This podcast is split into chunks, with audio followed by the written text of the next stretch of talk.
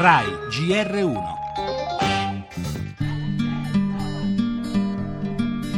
Oggi la quinta giornata ONU per le bambine. Ogni dieci minuti nel mondo una bimba muore a causa di maltrattamenti di ogni tipo. Essere sposata era terribile.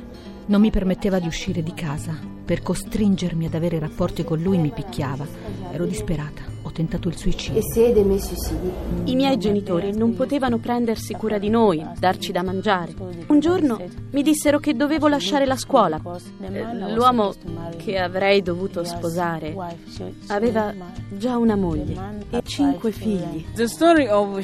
Nella nostra scuola c'era una ragazza, Sharon, che stava sempre in disparte. Mi ha raccontato di essere stata costretta dai ribelli a uccidere la sorellina più piccola. Education is the only solution.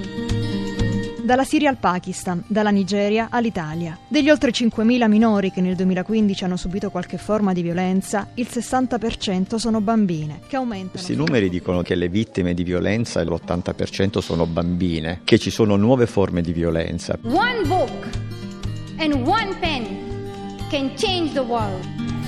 Un fenomeno globale che prende forme diverse nelle diverse aree del mondo, dalle bambine costrette a sposarsi, a prostituirsi, a diventare soldato nei paesi dell'Africa o in India, a quelle occidentali, spesso sottoposte a violenze dai loro stessi coetanei, oppure vittime del sesso malato degli adulti.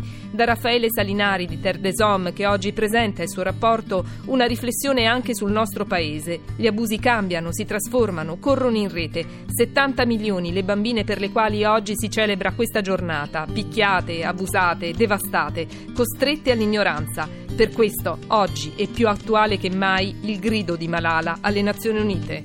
Education is the only solution. Politica in primo piano, referendum costituzionale, il PD non raggiunge l'intesa alla direzione nazionale, intanto resta animato il dibattito tra i sostenitori del sì e del no. Per l'economia, i segnali di miglioramento della produzione industriale ad agosto, il peso del lavoro degli immigrati sul PIL italiano. Esteri, il duello TV non risolleva Trump che anzi appare sempre più isolato nel Partito Repubblicano, mentre rimonta Hillary e vola negli ultimi sondaggi. Ancora cronaca, torna in cella Fabrizio Corona, nascondeva un tesoro nel controsoffitto ed è caccia ad altri fondi nascosti in Austria. Cultura, dopo mesi di ristrutturazione, riapre la Galleria d'arte moderna di Valle Giulia a Roma. Sport, calcio, questa sera l'Under 21.